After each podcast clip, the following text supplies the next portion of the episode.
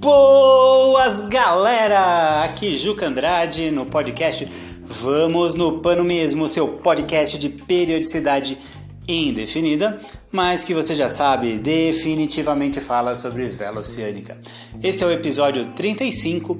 Vamos lá, vamos no Pano Mesmo, bem-vindos a bordo.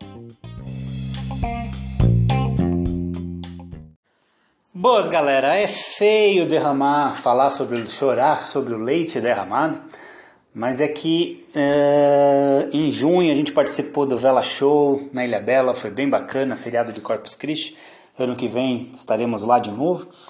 E nós estivemos lá, conhecemos alguns seguidores aqui do canal, um abraço para todos vocês que, por falta talvez de coisa melhor para fazer, foram lá dar um abraço na gente, obrigado mesmo. E já tem um casal que veio do Rio até Ilha Bela ouvindo os episódios aqui. Achei sensacional isso, pessoal muito legal, mas bacana. É, eu na, logo na sequência, empolgadão com a palestra que eu dei lá, senti de novo a energia do pessoal ao vivo, né? É, foi bacana, mas eu gravei um episódio que, modéstia à parte, eu achei bem bacana aqui, sensacional, para dizer o mínimo. Hoje eu estou modesto.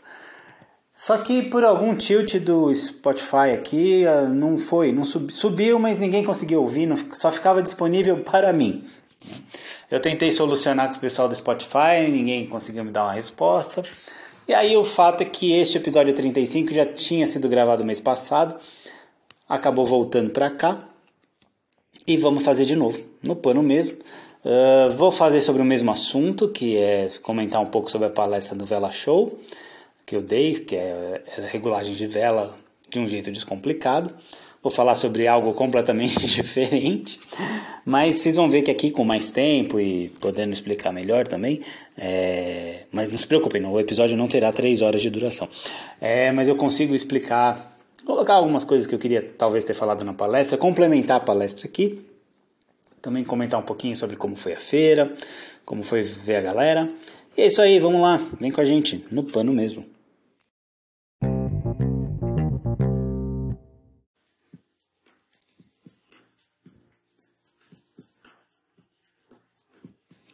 E direto aqui de Ribeirão Pires, a pérola da serra, julho de 2023, um friozinho bom, fogão a lenha aqui, lareira, vinhozinho.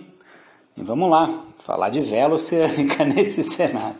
Não, é que normalmente eu uso aqui, normalmente, normalmente não, porque eu venho aqui para cá uma vez por semana, aqui para o nosso cottage na Serra do Mar.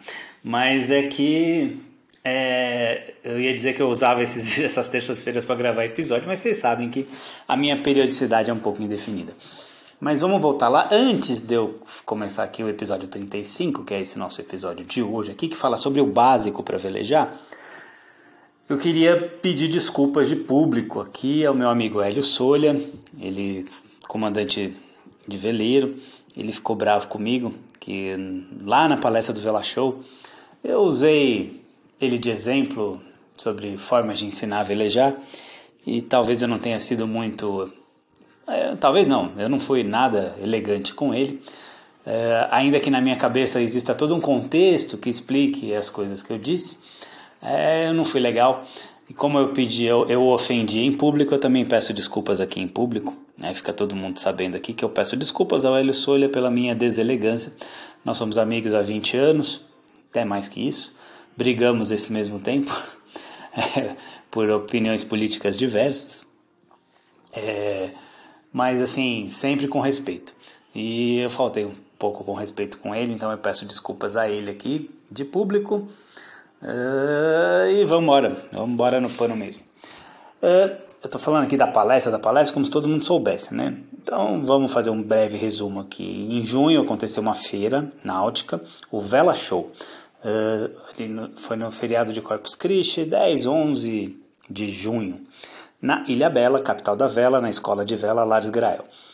É, a minha história com essa feira ela começa antes das outras duas edições. Eu estava na Adventure Sports Fair em 2018, 2018 e ali no, acho que era outubro de 2018, e eu, no meu stand eu fui abordado por um pessoal que estava pensando em fazer uma feira só para velejador. Eu, de plano, apoiei, achei a ideia, claro que sensacional, ainda que com alguma pensando, mas será que vai rolar mesmo? Porque a gente é um universo tão pequenininho dos velejadores, né? Ampliou muito ultimamente, graças aos canais de YouTube, uh, e mais acessos à informação. A pandemia também foi algo que naquela loucura toda para a vela acabou sendo bom, porque muita gente descobriu que era possível vir para o mar, vir velejar, ter um barco, né? E mas nisso eles lançaram o Vela Show. Eu não fui nas duas primeiras edições, essa foi a terceira. Teve uma em Itajaí, outra em Niterói, e eu fui nessa. Na Ilha Bela e irei ano que vem também na Ilha Bela, já está confirmado, ser dois, Vela Show 2024 será na Ilha Bela. E foi interessante porque encontrei lá o, o coordenador da feira e ele olhou, lembra de mim? Eu falei, claro que eu lembro. Ele achou que eu não lembrava, né? Ele lembra da onde? Eu falei, não, você foi no meu stand perguntar o que, que você achava. Eu falei, tá vendo? Olha que legal. Era só um projeto, né? E virou essa feira aqui bacana. E foi legal mesmo que foi uma festa é, encontrar tantos amigos queridos, uh, velejadores conhecidos, ex-alunos aos montes. Foi tão legal encontrar o pessoal. E eu aproveitei para lançar. Eu não tinha muito não o que fazer na feira, porque o pessoal conhece né, nosso trabalho, a maior parte, né? Então eu reuni algumas crônicas que eu tinha escrito e lancei sobre, eu fiz um livrinho, Crônicas do Capitão, está disponível na Amazon, formato digital, assim como os meus dois outros livros, A Travessia Azul, de Boatuba, Cape Town, a bordo de um pequeno veleiro, e Teoria Básica de Vela. E no Crônicas do Capitão são pequenas crônicas de uma página e meia, no máximo duas páginas, contando alguma historinha do mar. E eu lancei lá no Vela Show. Foi bacana, os, os exemplares físicos que eu fiz para a feira foram todos embora, graças a Deus. E foi bacana, foi bacana. No início eu fui convidado para dar uma palestra e eu tinha liberdade para escolher o tema. E como eu sempre faço quase um stand-up, né? Eu falei, não, deixa eu fazer uma, uma vou fazer uma, uma palestra séria para o pessoal saber que eu que eu também sei velejar, né?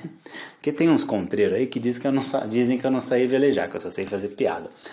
É que o meu estilo de ensino é esse, né? É, é brincando, é deixando a coisa leve. Eu sou professor de cursinho.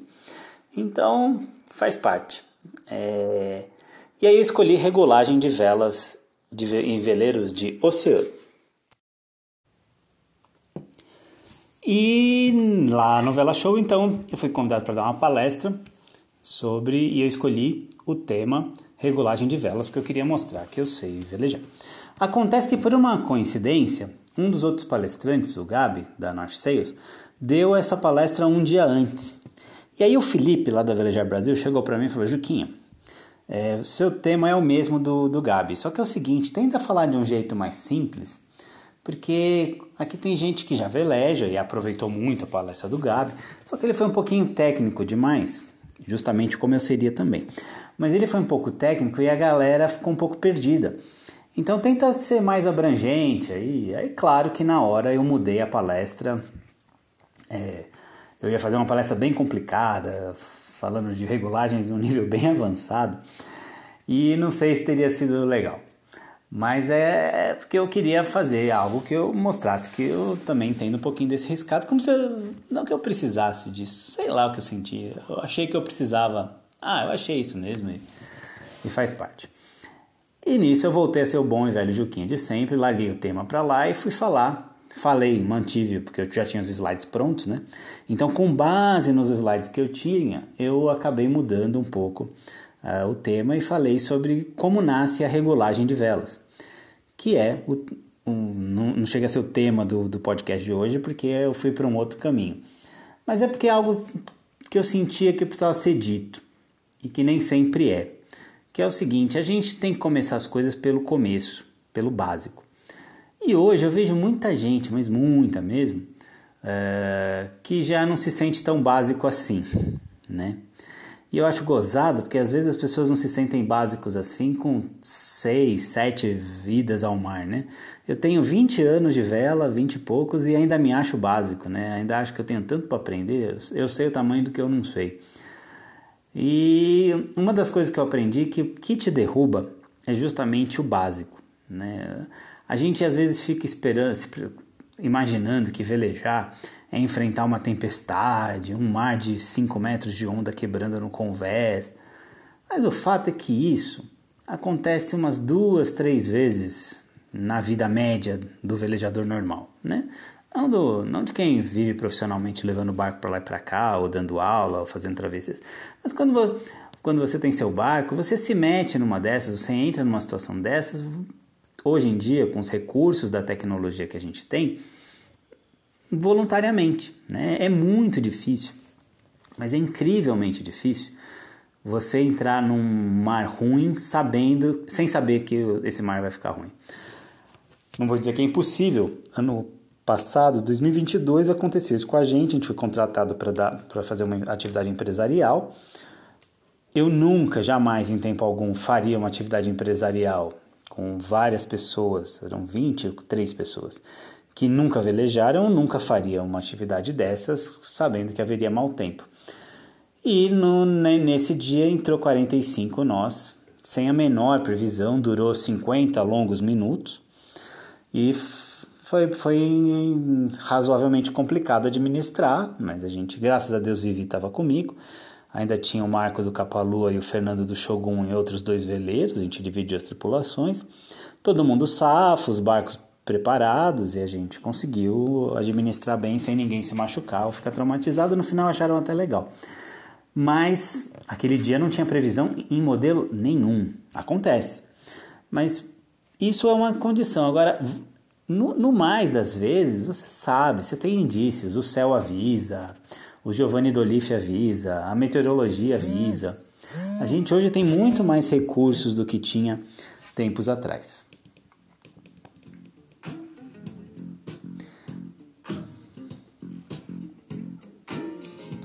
E nisso, então, eu vejo as pessoas fantasiarem de certa forma o que acaba sendo o dia a dia. O nosso dia a dia, basicamente, para ser redundante talvez, é ir até ali e voltar. É pegar o veleiro, montar, dar uma velejadinha. Aqui em Santos é day sailing, Guarujá, Santos, aqui na Baixada Santista, São Paulo, é day sailing. Você sai de manhã, volta à tarde, amarra o barco e vai para casa. Até por isso que barco grande aqui talvez não faça muito sentido, né? Aqui 23 pés acaba te resolvendo muito bem a vida. Em Ubatuba, Paraty, Salvador, outros locais você consegue sair da marina num dia, voltar no outro, que para mim é o melhor da vela, né? É você vivenciar o barco, viver a bordo, cozinhar, dormir, velejar, ancorar. Eu acho que a experiência acaba sendo mais completa. Eh, então, mas no geral, sua vida vai ser isso, né? Em condições relativamente boas, mas é nessas boas condições que você tem que criar os bons hábitos para que, quando ocorra de você encontrar um mau tempo, seja de forma voluntária, ou seja porque você foi surpreendido por ele, por mais difícil que isso seja, seja de acontecer, mas acontece, você saiba como se portar. O pessoal gosta muito daquela frase, né, de que mar bom não faz bom marinheiro, mar calmo não faz bom marinheiro. Olha, ela é verdade, mas eu tendo a discordar em parte. Que parte é essa? Nós não treinamos manobras de mau tempo em mau tempo. Nós nos adestramos para o mau tempo em boas condições de tempo. Para que isso? Para você conhecer bem o seu veleiro, para você conhecer bem o seu barco, você conseguir fazer entender a lógica de cada uma das manobras, um riso de genoa, riso de vela mestra, colocar o veleiro em capa. Então você conseguir fazer isso uh, em, de, de, forma que isso interiorize né, no seu eu, você fique literalmente adestrado, você saiba fazer. E aí quando vem o mau tempo, você não tem que ficar pensando como isso, como fazer isso ou aquilo. Essas manobras já são automáticas. E aí você consegue se preocupar no que é importante no mau tempo, que é ficar em cima do convés. Porque é bem, acreditem em mim, é bem difícil ir lá no mastro e ficar procurando, mas qual é a driça na hora de risar? Qual é a driça? Aí você fica gritando, qual é a driça? E o chão está sumindo dos seus pés, porque o barco desaparece num cavado de onda. Aí quando você está em queda livre, ele volta e te catapulta para cima. E você ainda tentando entender qual é a driça. Nessa hora, a driça tem que estar tá na sua mão já e pronta para descer, e você tem que saber qual parte é a testa da vela mestra, até que ponto você vai descer na primeira forra de riso, uh, se eu posso dar o comando para dar o top na sequência ou não, né? Isso tudo são coisas que a gente treina no tempo bom, né? Então, quando a gente vai até ali, aqui, o pessoal em aula, no Smart Fail, a gente treina riso às vezes sem precisar. Mas vamos fazer um riso? Sim, vamos fazer um riso. Aí você vai lá, risa a vela mestra, vê as coisas acontecendo. velocidade da manobra não é tão importante nessa situação. Você tem, porque como não, o bicho não está pegando, você tem tempos, tempo para pensar e administrar a situação. Uh, então, quando eu digo que é o básico que te pega, é porque muitas vezes a gente não treina isso. Gente, o velejador não treina essas coisas. E são coisas básicas. E aí, quando acontece o mau tempo, começa a apanhar desnecessariamente do veleiro. O barco aderna demais, porque está tá com excesso de vela mestra. Uh, o barco fica extremamente adernado, porque está com excesso de genoa. Na hora de que eu folgo uma, uma escota, chicoteia com violência, a cana de leme ou a roda de leme ficam extremamente pesados de tocar. Então, uma série de coisas vão acontecendo e poderiam ser evitadas se houvesse um melhor entendimento da situação, um melhor adestramento da tripulação. E dentre essas coisas básicas, uh, qual, seria a, qual seria a mais básica de todas? Vou responder, e é algo que quase ninguém tem. Eu mesmo tenho e às vezes não uso, mas está sempre pronta. É uma mochila de velejar bem preparada. Uma mochila de velejar bem preparada. E o que, uma mochila de velejar bem, bem preparada deve ter para ser uma mochila adequada? Não é uma mochila para passar o final de semana na casa da avó. Né? É uma mochila de velejar. Eu tenho uma, é modelo militar, ela é pequena, não é grande, mas ela tem várias divisões e subdivisões, presente da Vivi, muito obrigado. Presente da Vivi.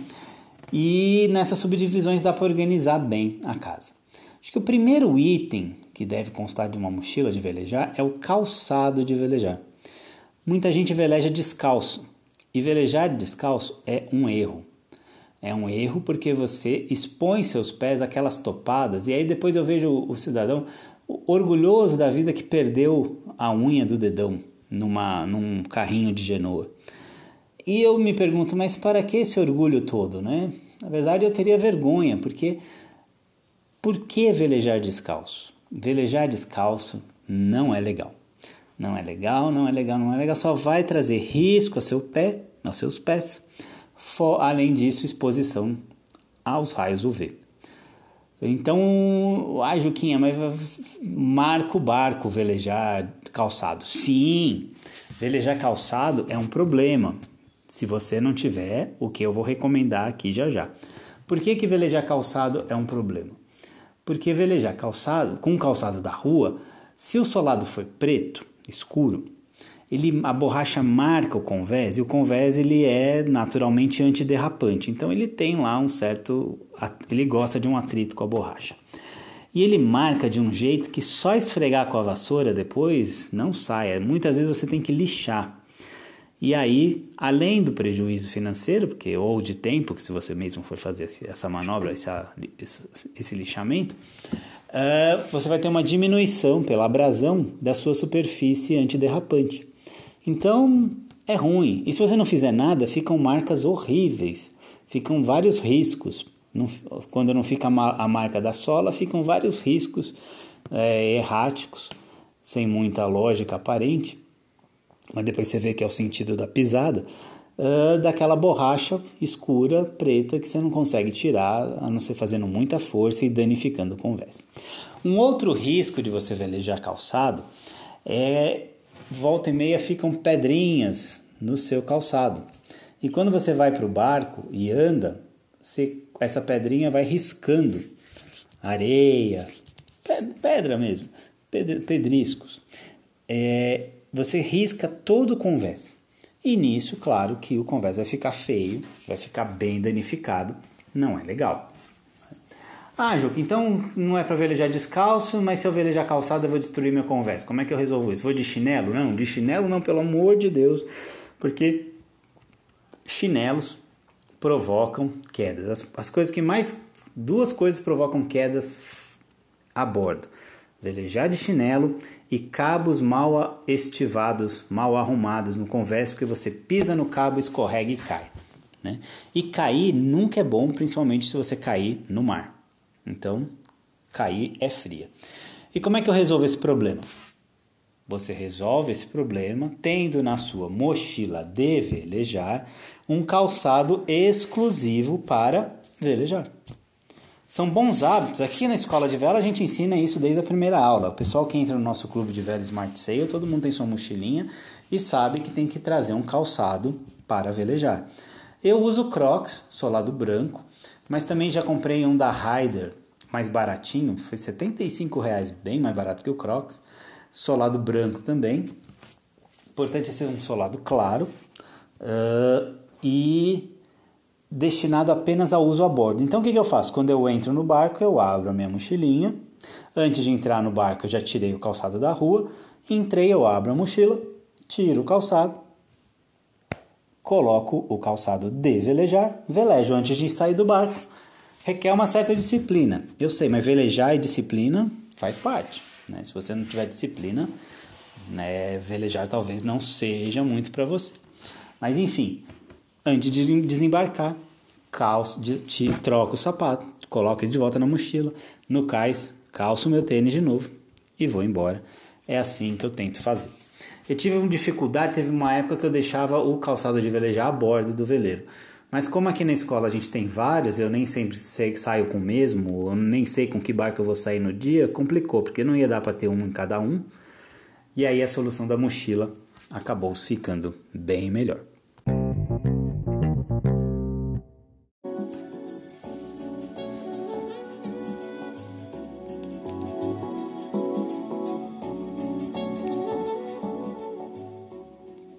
Além desse calçado de velejar, o que, que a gente tem que ter a bordo dessa mochila?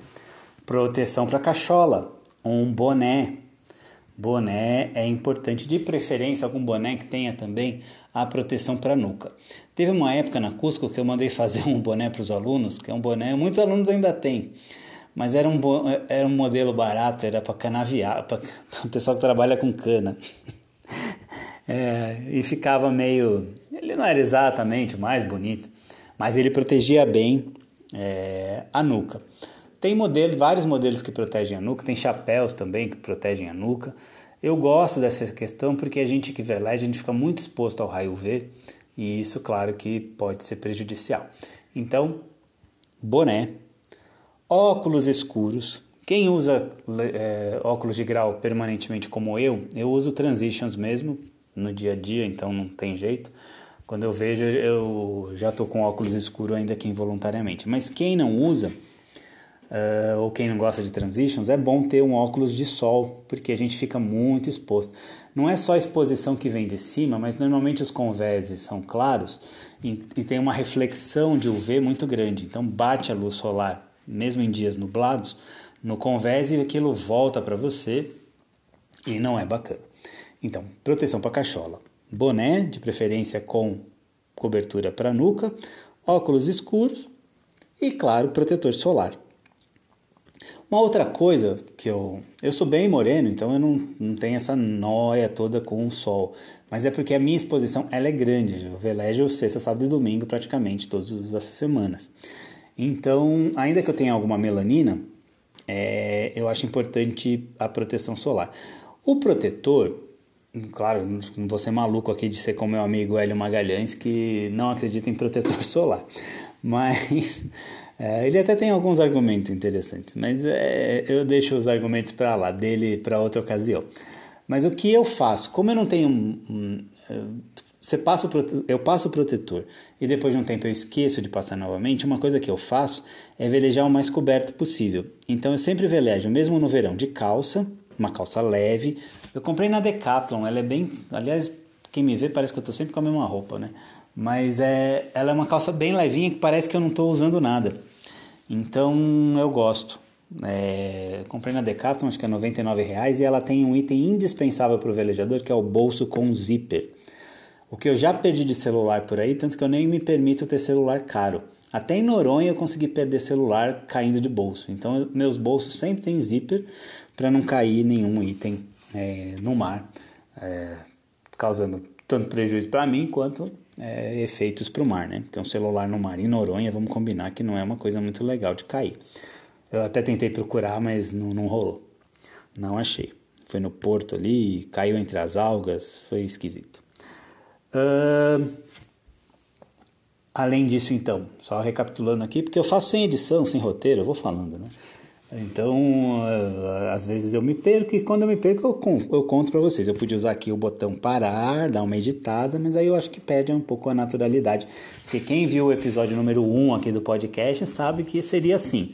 Eu faria algo sem muita firula, no máximo eu boto uma musiquinha de motel, ó. We can make it if we try,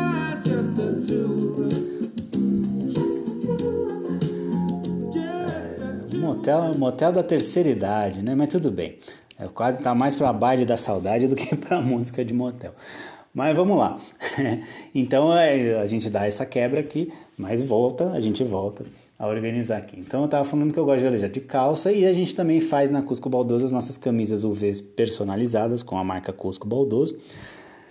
E a gente usa, de tempos em tempos a gente faz em bloco, oferece para os alunos, ex-alunos, é, a gente sabe pela faz sempre a mesma cor, então a gente sabe quem tem a laranja já é mais antigo, quem tem amarelo, o ovo, então é bem antigo mesmo. Quem tem a Vamos no Pano mesmo branca é um dos nossos sócios fundadores e o pessoal, o modelo mais recente agora é o azul marinho, é, com a inscrição da Croácia 2023 na parte de trás. Esse é o modelo mais recente.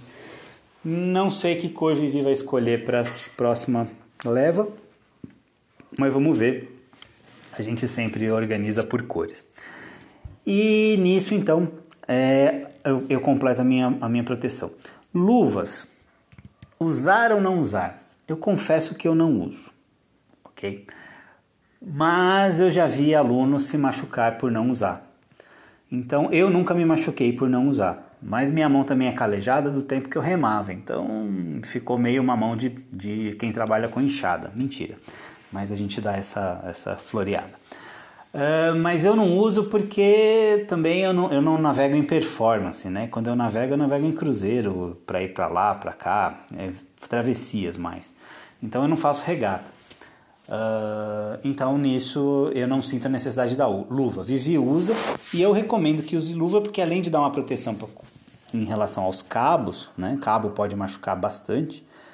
Eu lembro uma volta da Ilha Grande que a gente fez com o veleiro Azular, um Bruce Roberts 45, o Vinícius, grande Vini, abraço Vini.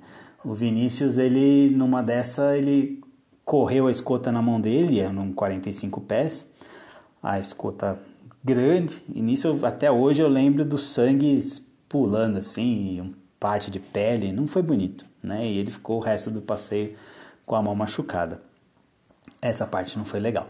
Então eu recomendo sim usar luva. Então, montando aqui a nossa mochila, a gente já tem o calçado, boné, óculos escuros, roupas adequadas, vamos colocar assim.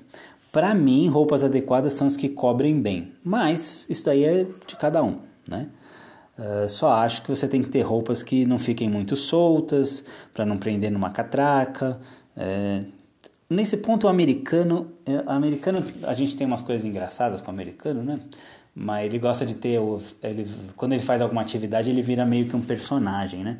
Mas nesse ponto de vista o americano tem um personagem bom para velejar porque ele normalmente ele se veste adequadamente. Você dificilmente vai ver um americano velejar descalço né? Bem que fica parecendo Uncle Biff do Royal Yacht Club mas uh, Royal americano não né? Do, do, do New York Yacht Club pronto e aí você vê ele com Docksider, Caro para Dedéu, né? Também não precisa ficar tão mauricinho assim, engomadinho. Nem velejar de, de camisa polo, vai, com o logo do barco. Mas também não é ruim, não, não é ruim. Eu tenho polo com, com o logo da Cusco Baldoso, às vezes eu, eu uso também. Mas a ideia é a proteção, então, e não ter roupas que prendam numa catraca, num cabo ou que te levem para o fundo do mar, o que nunca vai ser uma experiência interessante, principalmente se você caiu na água involuntariamente. Uma outra questão, o que mais teria na mochila? Eu, na minha mochila, eu tenho também remédios de uso regular, né? Eu tenho lá minha asma, então tem lá o, o broncodilatador. Uh, ela é controlada, mas vai que, né?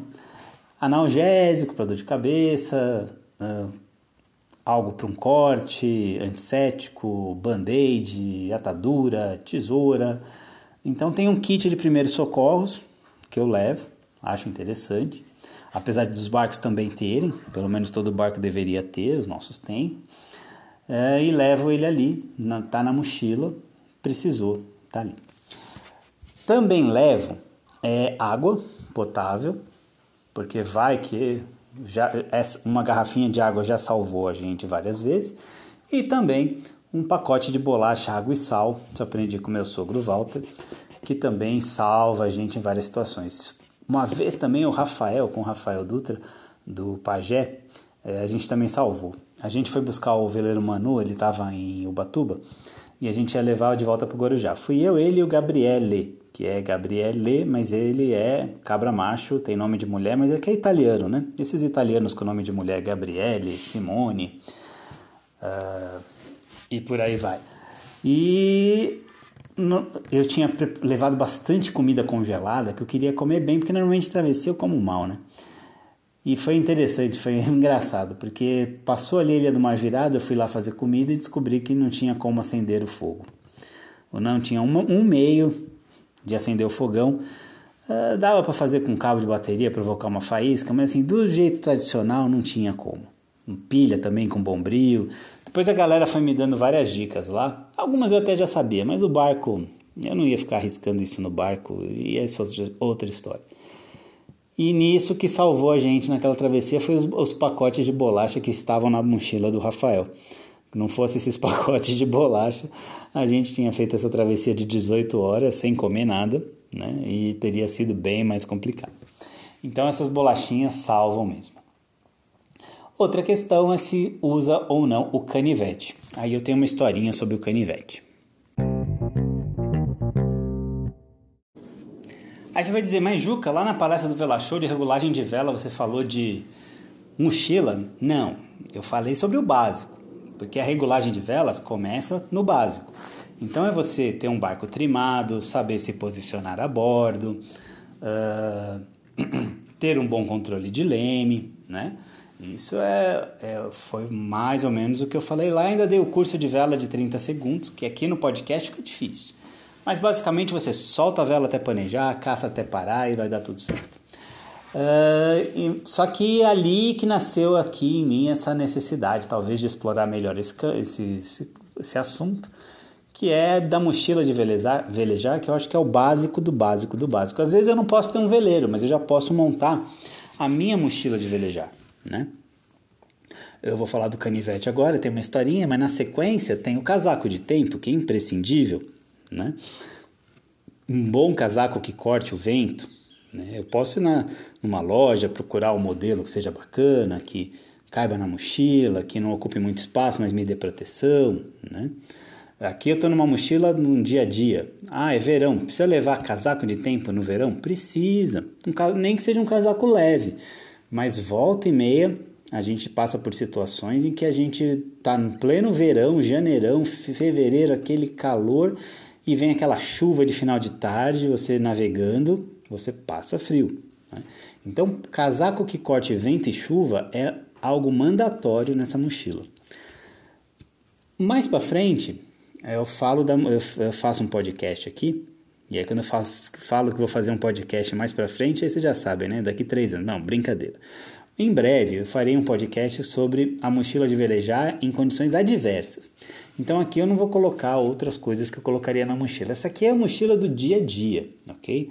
Então, recapitulando, a gente vai ter um estojo de primeiros socorros, água, um pacote de bolacha, uh, boné na mochila, óculos escuros, Hum, que mais que eu falei? Né? O calçado de velejar, isso é muito importante. Roupas adequadas, já pode estar trajando elas quando sair de casa, não tem problema, mas se levar uma muda de roupa não é má ideia.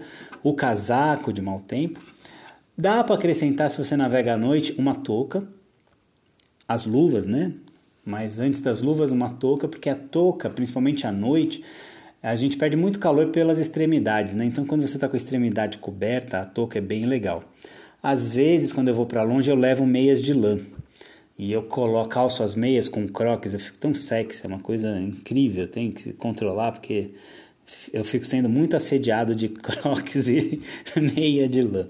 Mas é fazer o que? Faz parte. E, mas é legal porque dá um conforto bacana, né? E não e, e, e mantém o, o moral alto. E então voltando aqui para mochila, então a, a a luva, né, as luvas, o par de luvas, e o canivete. Qual a historinha do canivete? Logo que eu conheci Vivi, eu estava separado já, e aí a gente, minha ex-mulher se mudou para Florianópolis, e eu ia visitar a Alice, minha filha, de 15 em 15 dias, religiosamente, de avião. E às vezes vivia comigo, outras vezes não, e eu já estava naquele ponto que eu conhecia os comissários pelo nome, né, no voo. E todas as vezes que eu passava por Congonhas eu era parado. E aí uma delas, Vivi, ficou invocada, né? Mas que história é essa? Ele é traficante? Conta aí pra mim, porque toda hora para. Aí eles diziam, não, é, uma, é, é de rotina, senhora. E ela não pode ser rotina, porque é sempre ele toda hora, né? Tem alguma coisa estranha com esse cara. Aí 2019, guardem isso. Aí 2019, um ano antes da pandemia, a gente foi para Croácia. E aí nós embarcamos em Guarulhos para Roma. E passei, numa boa, só bagagem de mão, passei numa boa. Aí eu falei para ela, viu, ó, tá vendo? Não é nada, não, não, não me pararam.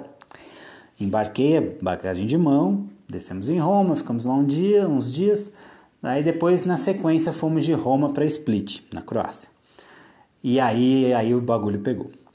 Porque ao passar no raio-x me pararam. Aí ela já olhou para minha cara e eu já falei, ó, oh, gente, até eu tô curioso para saber o que que eu sou, porque é estranho mesmo, toda hora me param, né? E aí a italiana lá, gentil, eu falei, olha, tá tudo certo, não tenho nada, me param toda hora, mas e aí encrencaram com a minha mochila de velejar. E eu fiquei olhando para a mochila, tentando pensar o que que tinha na mochila, né? Daqui a pouco ela olha para minha cara, abre um bolso e tira um canivete mó legal que eu tinha, que eu tinha até esquecido que eu tinha esse canivete. E olhou para minha cara, eu fiquei com uma cara de, pois é. Aí eu disse para ela, olha, eu volto e meio eu vejo essas coisas no, no, aeroporto, aquela caixa, né, com os itens apreendidos. Eu pergunto como é que alguém, sã consciência, entra com um canivete no avião, né? E esse cara hoje sou eu. Aí ela deu risada, disse que isso acontecia. Claro que eu perdi o canivete, ela pegou meu passaporte, cadastrou alguma coisa lá no computador que eu não sei o que é. Enfim, e aí nunca mais me pararam em aeroporto. Mas eu viajei umas 30 vezes São Paulo, Florianópolis, levando esse canivete. Eu viajei de São Paulo para Roma com canivete na mochila e sem saber. É, ainda bem que eu não tinha nenhuma má intenção. Mas assim, né, é seguro pero mútil, né? Quanta gente não deve embarcar com coisa estranha e a gente nem fica sabendo, né? Eu tava com canivete, eu realmente não sabia, então eu coloquei lá e como é, é uma talvez seja uma das desvantagens dessas minhas mochilas militares, porque é muito bolsinho, muito bolso, muito compartimento, tava num desses compartimentos, não fica mostra, não vi, paciência. Mas o que mais me, me causa espanto é que eu, a gente viajou de, de São Paulo para Roma com um canivete na cabine. Ah, é. Mas faz parte. Eu acho o canivete importante a bordo, porque volta e meia pode acontecer situações que você precisa usá-lo. Nos nossos barcos, nos barcos dos alunos, a gente recomenda ter sempre uma faca afiada perto do mastro ou ali no bimini, no cockpit, porque vem uma situação de alguém ficar preso num cabo, você não tem dúvida. Você pega a faca, corta o cabo e depois resolve a situação. Né? É, algo afiado, um canivete, uma faca, acaba sendo é, algo útil. Agora, também não precisa botar um facão, né, nem uma peixeira um canivete bom, é, da náutica mesmo, nem precisa ser suíço, um canivete bom é, resolve bem a vida.